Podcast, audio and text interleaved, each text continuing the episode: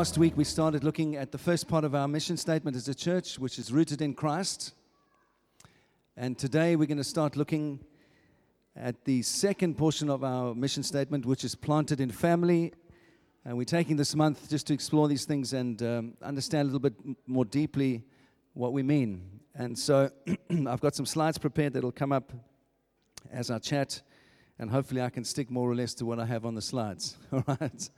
Um, but part of the dream that we have for this church community is that we'd continue to grow in every way and become strong, healthy, and mature. And that this church really would become a base that resources other churches, that plants other churches, and uh, that ultimately that would preach both preach the gospel and demonstrate the kingdom to the community. That's really what our, our ongoing dream is. And so today I'd like to speak to you about why I believe in church membership and why becoming a partner in a local church is really vital for our health as individuals and our growth as disciples of Jesus. And I want to use family language because it really is church is a family business. It's not a it, it's not a it's not an organization in the classic sense of what organization means. It is an organization, but it is both an organization and a family. And so I want to try and answer three questions this morning if I can. The first is what is church or what is a church? The second question is why is church at all important? Why, why, why should we even um, consider church, local church at, at all? And then thirdly, I want to start looking at why should we become members of a local church? And I'll finish answering that question next week. But the first thing I want to say is simply this that the word church is uniquely Christian. I don't know if you're aware of that. It's a, u- a uniquely Christian word. Uh, you don't speak of Buddhist churches or um, Jewish churches. You speak of a Buddhist temple. You speak of a Jewish synagogue. Church is primarily a, a very Christian word. It, it doesn't mean a building either. It's never meant a building. For the first 300 years of church history, uh, Christians didn't have any buildings to meet in. They met in homes, they met in open spaces, they met wherever they could get together. And so, from the birth of the church in the book of Acts, uh, uh, churches always meant a loving community, a covenant community, a caring community that love Jesus and love each other. So when we use, I use the word church, that is what I'm talking about. I'm talking about a loving, covenantal community that loves God, loves Jesus with all their hearts, and loves each other. The building that we have is a great blessing, but the primary thing about being a church is being a community that loves God and loves each other. And uh, throughout the New Testament, uh, the church is described with various words, such as household, temple, and body, and it refers to exactly what I'm speaking about a family that collects in a given geography and celebrates Jesus together. Uh, last week, I looked at one passage out of Ephesians, which does talk about the church in a universal sense, that we are connected to the church throughout history, throughout eternity, and uh, part of the privilege that we have in, in being members of God's church uh, throughout the ages. But the majority, the vast majority of scriptures in the New Testament that speak and use the word church are referring to a living, loving collection of people that are committed to Christ and committed to each other. The church, also, interestingly, uh, we know from 1 Corinthians 5, is a body from which you can be excluded. Uh, and I don't know if you've ever thought about that. The, the, the, we're not so good at church discipline these days, but the church, in the early church, you could be excluded from the body for particular reasons. And we'll look at that in the, in the, works, in the, the weeks that lie ahead. So, second question then, that's just a definition of what I want to say church is. Secondly, why is church important? Why should we think about it in a, in a way that honors God and honors other people? Well, one of the promises God gave us as a church when we birthed this church is that He would set the lonely in families. And uh, that's a brilliant value. That's a wonderful value. It's a good thing. And there's this wonderful assurance from God's heart that He really does want to include all people. His heart, His desire is that all people would come to knowledge of Him and be saved. And uh, that's really what that promise speaks about. Unfortunately, we live in a world that is cynical, negative, and suspicious, especially around trust especially around commitment. And there seems to be a phobia in our communities that if we commit to something, even if it's good, there's something that we miss out on because there's something better just around the corner. So if we, commit, if, we, if, if we commit to one thing, we're going to miss out on something that is better. And so there's this kind of attitude in our society of keeping your options open. And that's views expressed very much in how people look towards marriage uh, in, in the uh, age in which we live. It's a real issue. Uh, that people don't want to commit in terms of marriage to somebody else. And it's a real issue that churches face today as well. Um, and so many Christians won't commit to a local church because they feel like they're keeping their options open and that, that something better might be around the corner. So the question is, how did we end up with this kind of attitude in our community, in our society? And so I'd like to look very briefly, and these are only little précis. I can't go into detail with this, but I want to look at two things with you this morning to undergird what I want to say about belonging to church. And uh, they describe two periods of recent church history, uh, recent uh, history, not church history. And there are two phrases the baby boomers and the millennial generation. And uh, I'm going to try and describe what's happened over the last 60, 70 years in the world to bring us to the place that we are right now. The first, the first generation I want to speak to you is called the, the baby boomers. And um, I, want to look at some values that characterize each of these periods from a cultural perspective not so that we can make judgments, but that we can better understand each other and understand how we can best communicate into the generation in which we are living. And really is about understanding our culture so that we can best communicate the gospel of Jesus into the generation that we are now and the generation coming after us. So the baby boomers uh, describes the, the group of people born directly after the Second World War um, approximately between 1946 to 1964. Anyone here born between, can I see the hands quickly? Okay, so there's a good smattering of us, all right? I fall on 1964, just on the cusp of the baby boomers. And um, after the Second World War, I don't know if it's nature uh, or just the desire of people after the tragedy of the Second World War, there were a vast amount of young uh, of babies born uh, directly after the Second World War. And this generation of people called the baby boomers have become the wealthiest, most active, most physically fit generation that has ever come uh, really into being. Um, they were the first generation that grew up expecting that the world would improve over time. Uh, the only other time I can think of it is the late 18th century, where after the Enlightenment and the Industrial Revolution, everyone said it's to, the world is just going to be paradise. And then the First World War hit, and very quickly we discovered the world was not paradise. But after the Second World War, there was this great optimism amongst people that things were going to get better. And um, this generation experienced peak levels of income, they were reaping the benefit of abundant food, uh, produce, goods of every description. And unfortunately, this led to increased consumerism. And uh, often, this generation of people, our, my generation of people, has been criticized as being overly and excessively um, consumerist, materialist, just um, hoarding wealth and getting as much of, of wealth as they could. A feature of the baby boomers also is that they thought themselves quite special, a special generation, uh, different to everything that had come before. And this really came to a peak in the 1960s when large groups of young people became teenagers and young adults.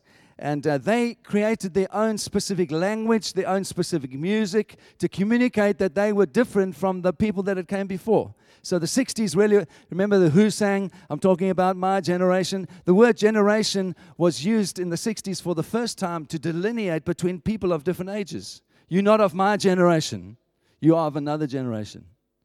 So the 60s, really, people from the 60s thought they were actually um, unique and special, and they had their own, their own music, their own way of dressing, their own way, their own language, everything to describe what was a new phenomenon in, uh, in communities. All right, so that's the baby boomers, very briefly.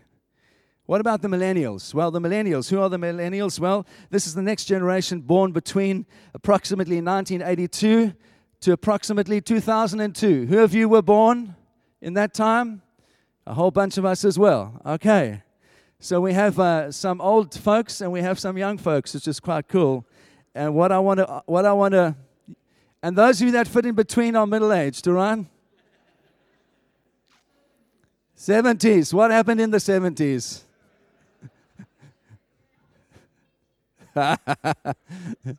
okay. You're the forgotten generation, yeah. Okay, so now the, this group of people are really, it's about 81 million young adults that are now entering university or have already become part of universities and the workforce. And so, really, people, anyone under 35, roughly, okay? The, the, this group of people is going to replace my generation one day uh, when we retire. So now it's interesting because whenever you see one culture or one generation do something, there's a, re- there's a reaction to that in the other culture, the other generation. And so it's very interesting to me when there was this consumerism in the 60s, 70s, and 80s, accumulation of wealth. What do millennials value? What do they say they really want to see happen? Well, often um, millennials are not too concerned about money. They do want to work, they do want to earn money. This is, this, this is um, right and good, but they're much more interested in changing the world. They want to do something good, they want their lives to count for something. So, why do you think there are so many young men with beards running coffee shops that source coffee from all over the world at an ethical in an ethical way and they're providing jobs for people and they don't really care if they don't have a chain of 500 coffee shops they are absolutely thrilled to be making a difference for one community with what they are gifted at why do you think that is it's because millennials want to know they are adding value to the world it's a very important value for them. Millennials are also, the young people are also, uh, under 35s, are digital natives. They're the first generation that has grown up with the internet. They don't know what it's like not to be disconnected from each other and from the world. They don't know what faxes are. They don't know what telephones that uh, wired to the wall are really. It's all mobile phones, it's all apps, it's all technology. We are connected in a way that we've never been connected before. This is also true that millennials will be financially worse off than their parents because of the, the recent uh, financial crises that we've had. But in another sense, depending on how you measure, I, I, admit that, but in another sense, millennials are inheriting a world that is better off than it ever has been before. There's more access to technology, to healthcare, to education. There's realistically less poverty in the world than there ever has been before. And there's also a world that we've inherited, uh, our generation, this generation that is coming, inherits a world with less conflict than ever before. And here's some statistics for you that I'd like to just for you to um, reflect on when I say that. In World War One, there were uh, 38 million people were casualties in World War One. Uh, both military and civilian, 17 million were killed, and 20 million people were wounded in the First World War. That was the great war to end all wars. Well, we know it didn't end all wars.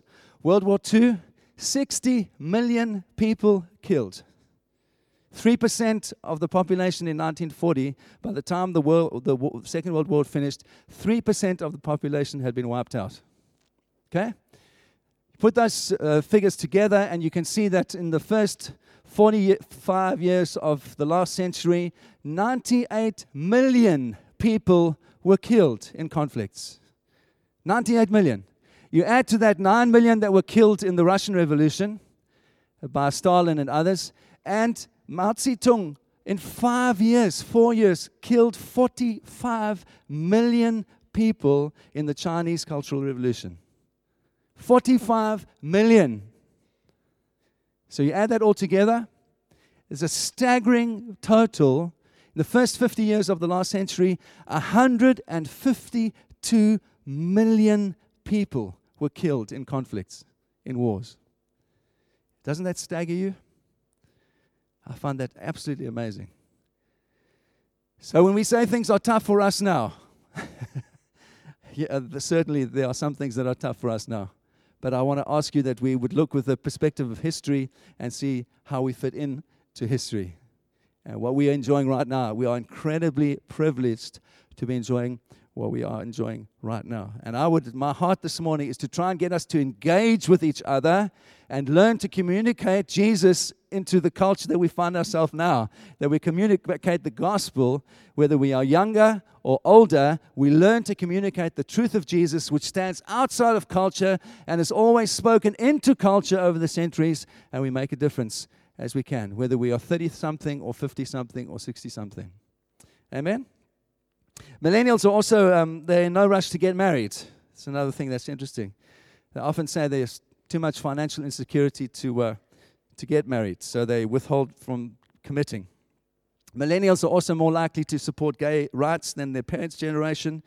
And for me, what is most interesting is that millennials strikingly are less trusting than any generation before them. Um, and so millennials hold the view you can't trust the government, you can't trust institutions like the church or like uh, any in, in institution because there's no big picture, there's no narrative that connects us to history. So there's a sense of, of individualism, alienation that we just need to f- find our own, navigate our own way as individuals in the midst of um, this, that we're not connected in any way to history. It's interesting to me is that people believe that more. Do you notice that mental health is going the other way? When there's no sense of connection, when there's no sense of connect, being connected into society, people are getting increasingly stressed, increasingly mentally un, unhealthy. And uh, these things we need to consider. Uh, the downside of, I've skipped a little bit, but um, the downside of being raised in the most prosperous uh, generation that we've ever known, that it can also pr- produce in, in, in us an attitude of entitle, entitlement. There's a lack of resilience in, in, in people to to persevere because everything has been so good for such a long time. And uh, interestingly, millennials have also been raised to believe that their generation is special. Every generation is special, isn't it? And that millennials uh, believe they can do anything that they dream of doing because they have the resources, the technology to do that. Well, I want to say it's best, at best, that's only partly true. Why do I say that? Well, as much as I admire Usain Bolt, as much as I'd love to be like him, there are some inequalities that just are. Do you get what I'm saying? Usain Bolt is six foot five, whatever he is. He has much longer legs than I have. He has got much bigger heart capacity and lung capacity than I have. As much as I desire to be like Usain Bolt and train, if I trained every day for the next 10 years, I will never run as fast as Usain Bolt. Why? There's some inequalities that just are. And all of us have to get used to that. We have to know who we are, who God has made us to be, who God has gifted us to be. So, out of a place of freedom and liberty, we can live and be ourselves and still contribute and make a difference. Are you with me? Not always longing to be something else. And so, this kind of thinking often, often uh, led us to this place of individualism. It's led us to this place of distrust of other people and interestingly, millennials, there's a perception that with younger people that the most important thing is relationship. And I value relationship. I think relationship is a noble thing. But how we work out relationship is actually the key thing. And this is what I want to say.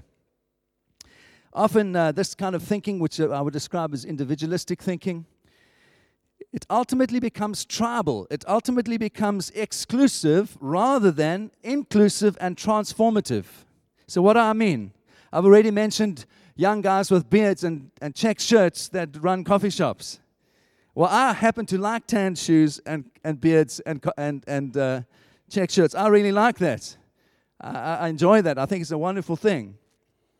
And coffee. I love coffee.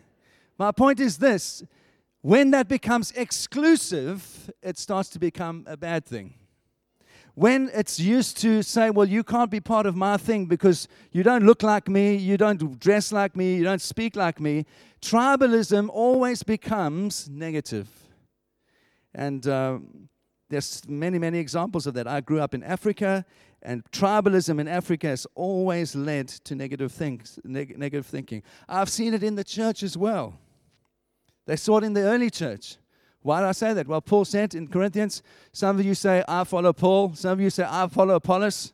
Some of you say, I follow Peter. Some of the, you, the spiritual ones, you say, you only follow Jesus. He said that in Corinthians.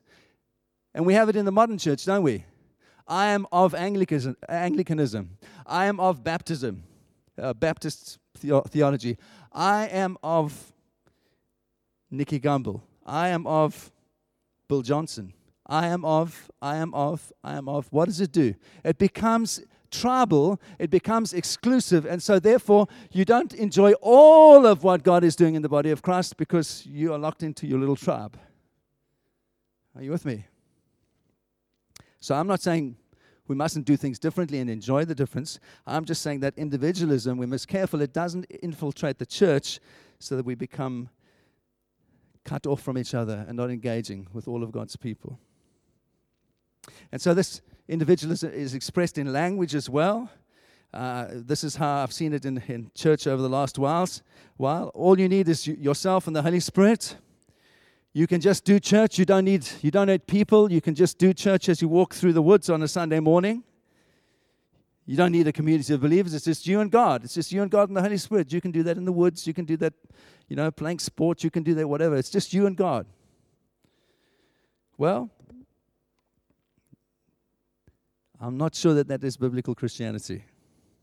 And see, for me, it's profound when the Bible speaks over and over. The language of the Bible is seldom individualistic. It talks about personal salvation, but it's always inclusive. It always builds into families. It always builds into communities. And ultimately, it builds into nations all the time. And so when we put all these things together, and I don't know, Jess, are you following me? You're doing good because I'm all over the place this morning, all right? Uh, but when we put these tendencies together, what we see is we can have it, we, we, we're in a culture that is increasingly secular, it's hostile to New Testament Christianity, and it's certainly not comfortable with engaging with a local church and committing to a local church family. And so I want to challenge you, I want to encourage you that as Christians, we need to let the Bible inform our lives and through us influence the culture rather than the other way around. Yeah? We need to be aware of what our culture holds to, but we need to be influenced and transformed. Paul, uh, many writings in the New Testament, be transformed by the renewing of your mind.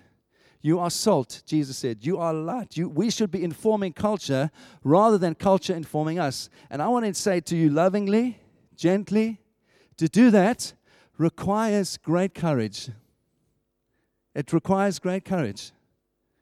It requires great courage as you and I stand at the school gate and try and raise our kids in a way that honors God and know at the same time that they are being influenced by all sorts of things at school that might need us to interact with them and say, Well, my son, my daughter, let me speak to you about that because this is what we believe as Christians.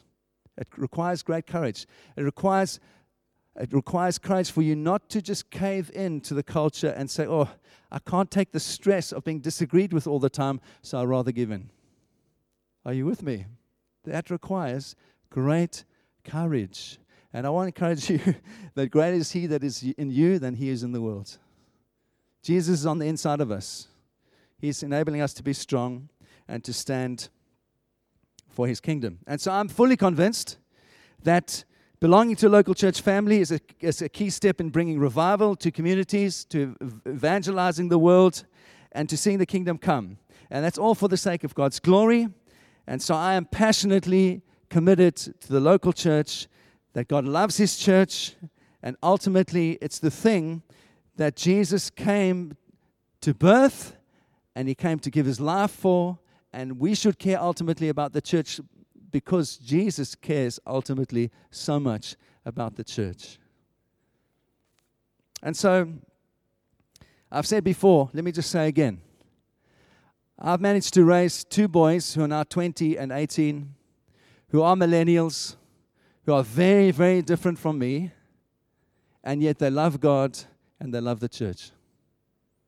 I'm not saying that in a boasting kind of way. I'm just trying to say it is possible Parents, I want to encourage you. It is possible to still raise your kids in a way that they love God and they love the church in spite of every pressure that is being forced upon them to do exactly the opposite. What do we need? We need wisdom, we need gentleness, we need grace, we need God's kindness, we need courage, we need all of those things which are possible by the power of the Holy Spirit. Can I encourage you with that? Don't give in. Don't give up. Jesus wants to see many from my sons and your sons and daughters' generation pass on the gospel to those that are coming after them, just as we are trying to pass on the gospel to those that are coming after us. And so when I think of church, I think of church with great joy. I think of the incredible friendships that I've, I've um, enjoyed over many, many years. I've seen people court each other, grow up, get married, have kids. I've been all over the world. Uh, I've walked on the Great Wall of China. I've, uh, I've, I've uh, been in a, what do you call them? I can't even remember now. In Mongolia, where you sit uh, in those tent things, what are they called? Ah, yes, I've been in the grasslands of Mongolia. I've, I've, been, I've been all over the world. Why? Because of the Church of Christ. Not because I'm good at traveling, but because we've been preaching the gospel. We've been to Cambodia recently. I want to encourage you, the world is so big. There's so much we can do as the gospel begins to grip us on the inside and we live it out and do what we can. All right? These are great privileges. We've also had privileges of, of, of helping people through tragedy, um, accidents, uh, ill health, murder, even. I've, I've, I've uh, had, had to stand with people who've lost loved ones to murder. And all I'm trying to say is that the church, really, the local church, is messy. It's, it's, uh, not, it's not cookie cutter. It's so many different people, so many different cultures. It's, it's messy, it's beautiful, it's, uh, it's complicated, it's, it's wonderful. This is God's bride. I, I love the church. I will always love God's church because it's so important to Him. And so, why become a member? Well, there's seven reasons I want to give you. I'm going to talk about one this morning, all right? One reason why we should become members of local churches. Very simply, it's part of authentic conversion. We've spoken about in the past, we've spoken about the three, three, the three C's of conversion converted to Christ, converted to the church of Christ, converted to the cause of Christ. If you look at the New Testament, those th- three things are all worked out, and that's what biblical conversion, this is what it means to be saved. This is what it means to be a Christian, that you are converted first to Jesus, the person of Jesus, you are converted to loving his church, and you're converted to his cause in the world, which is to, to see people saved and come to knowledge of him. And I want to put it to you as lovingly as I can that if any one of those three is deficient in our lives, we are not living out authentic biblical Christianity. You cannot love Christ without passionately loving His church. It's impossible. you can't love Jesus without taking the same message that's touched your life and transformed your life and boldly declaring it to your friends and your family so they can enjoy the same freedom. That's what it means to be a Christian.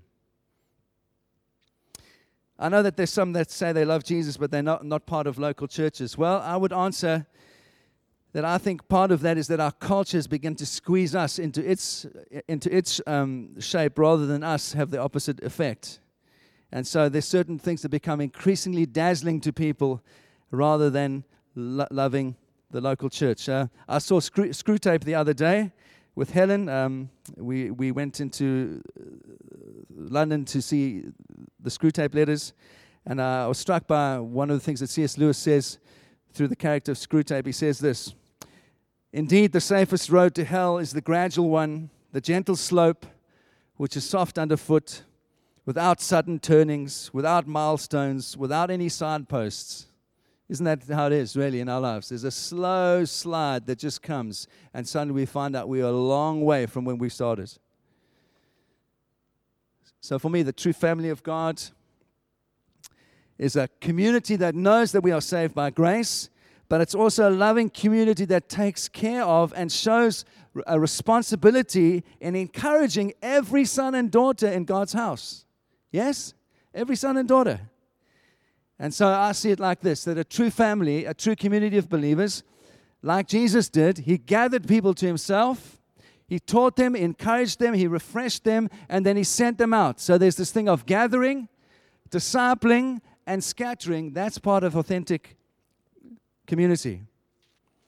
That we would give ourselves to the same, gathering people, and trusting people getting to get saved, discipling people, and sending people out into the world. And so I could put it like this being a member of a local church is a sign affirming that you are saved.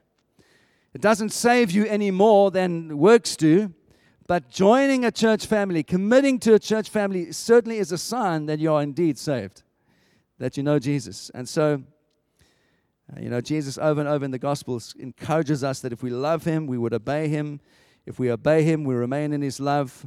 He uses language like that. He says, if we are, fri- we are His friends, if we do what he, he says we should do. And He says, we'll blessed, will we be blessed if we do what He says we should do. And so, part of becoming a, a member of a local church, and I said this last week, let me just reiterate it again, is opening your heart and saying to other people, I want you to get to know me. And I want to get to know you. And as I said last week, I want to say it again.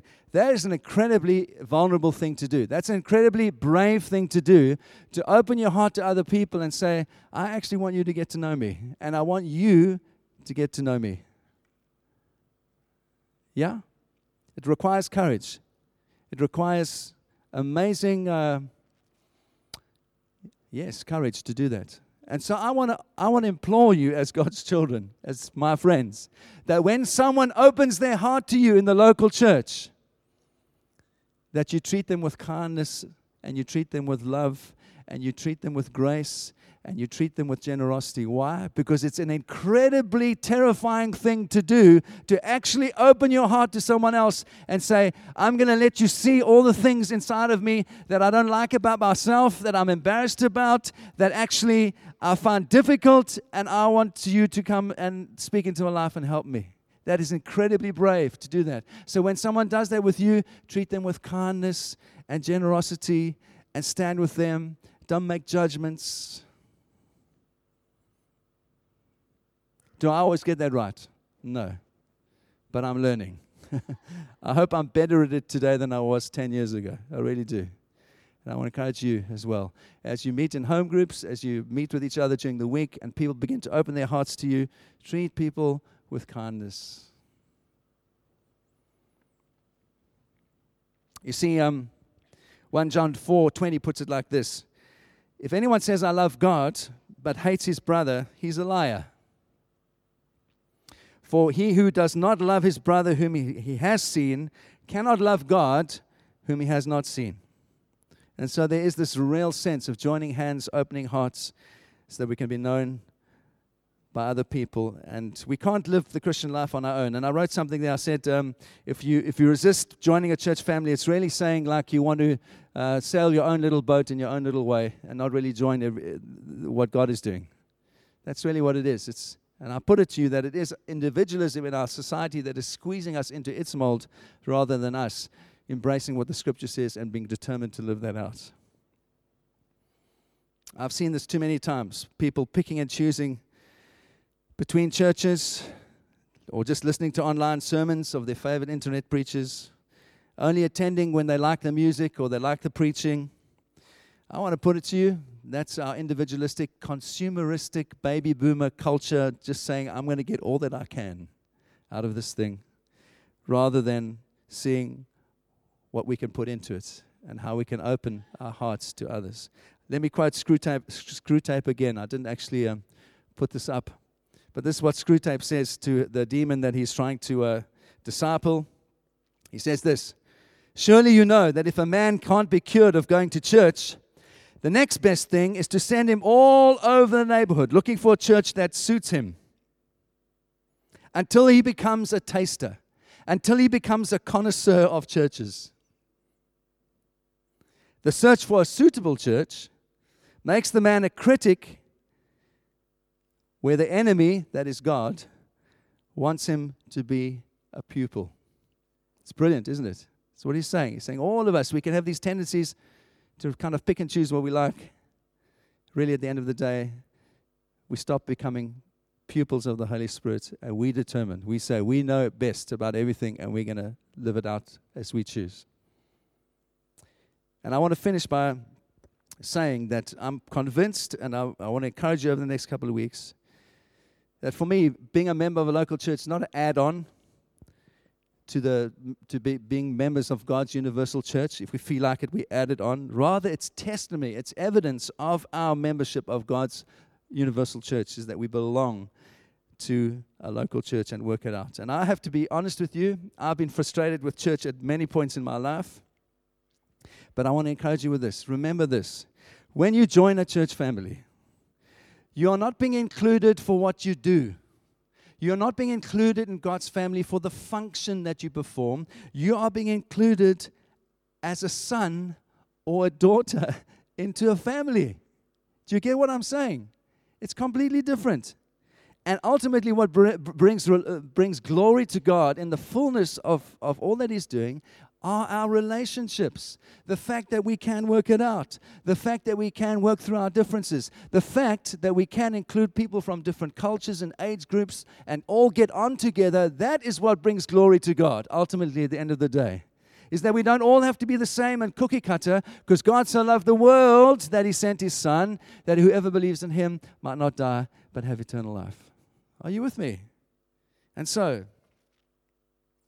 I want to finish with that. Ultimately, at the end of the day, our relationships are what brings glory to God.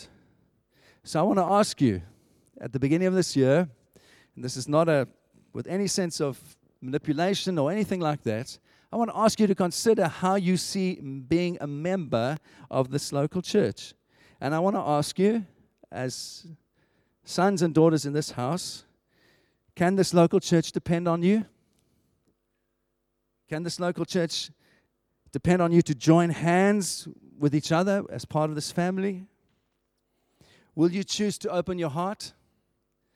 As difficult as that is, as, as much as courageous as th- that might be, in terms of what that demands from us as individuals, will you open your heart to other people? I'm not saying to everyone, to the right people. Open your heart to the right people. Can this church increasingly depend on all of us to love, to pray, to serve, to give sacrificially, to own the vision. Why? Because ultimately we want to see many saved and come to Christ, rooted in Him, planted in Him, so that they can be fruitful through their lives.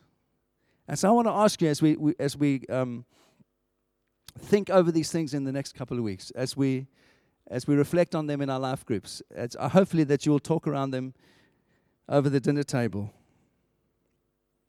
Will you let God do something deeper in your heart this year? For ultimately for Him, but also for His bride, that His bride can flourish in every way. And that really, uh, uh, uh, with honesty, can say that is my prayer for every single church in this community. That churches will be filled with people that love God and passionately love each other and give themselves to building communities that reflect something of the gospel and the good news that we have to take to the world. Amen? And so I want to ask you that you would affirm these things in your heart. I can't force you to do that. I'm asking you to do that. I'm asking you to consider what I'm saying, to reflect on what I'm saying, to know where you stand in history, to be aware of the attitudes that influence your life, just as I'm trying to be aware of the attitudes that I've uh, absorbed from culture that influence my life. We don't give in to those things, but we let the gospel inform our lives and we live it out as best as we can to, kick something of the darkness, to dispel something of the darkness, to be light and salt into our communities and our nations that God has called us to be part of. Amen. Can I pray for you? And then I'm going to ask if you can just lead us in a song to finish. And then we're going to enjoy each other. All right? We're going to enjoy coffee and enjoy each other. If you need prayer, we have a prayer team that's going to be here afterwards. And um, We'd love to pray for you if you need prayer for healing or just some situation that you need, would, you'd love people to encourage you with. Uh, we've got a prayer team that's going to pray with you afterwards. Yeah? Let's pray. Father, we want to thank you for your church. We want to thank you for your beautiful bride. We want to thank you, Lord, right now that all over this community, uh, at St. Paul's, at the Vineyard, at City Church down the road, at Home Church up at the university, there are communities of believers that love you with all of their hearts and love each other. And God, I thank you for that. And I want to speak your blessing over every single church that preaches the good news of Jesus. Thank you for every single community. And God, I pray that you'd help us to love your bride, even when there are things that, that we find frustrating about your bride. I pray, Lord, that we would love your bride as you have loved your bride. I pray, Lord, that you'd give us grace to love each other and you'd help us to be those that treat each other with kindness because you have treated us with kindness. I pray, Lord, that we would extend the same comfort that we have received from you, from you to others, that people might know something of the kingdom through us. And so I just pray, Lord, for, for our church. I pray for every uh, believer that's been part of this church for many, many years. Those that you are joining, I want to say thank you for each and every one. And God, we want to see your kingdom come. We want to see a greater and deeper measure of your spirit moving this year. And I pray that you give us grace and wisdom as we seek to do that. We want to bless you, Lord, this morning. Thank you for all that you're doing. And I pray as we worship now, as we stand, that you'd seal these things in our hearts a love for you, a love for each other, that we might see your kingdom come. In Jesus' name we pray. Amen.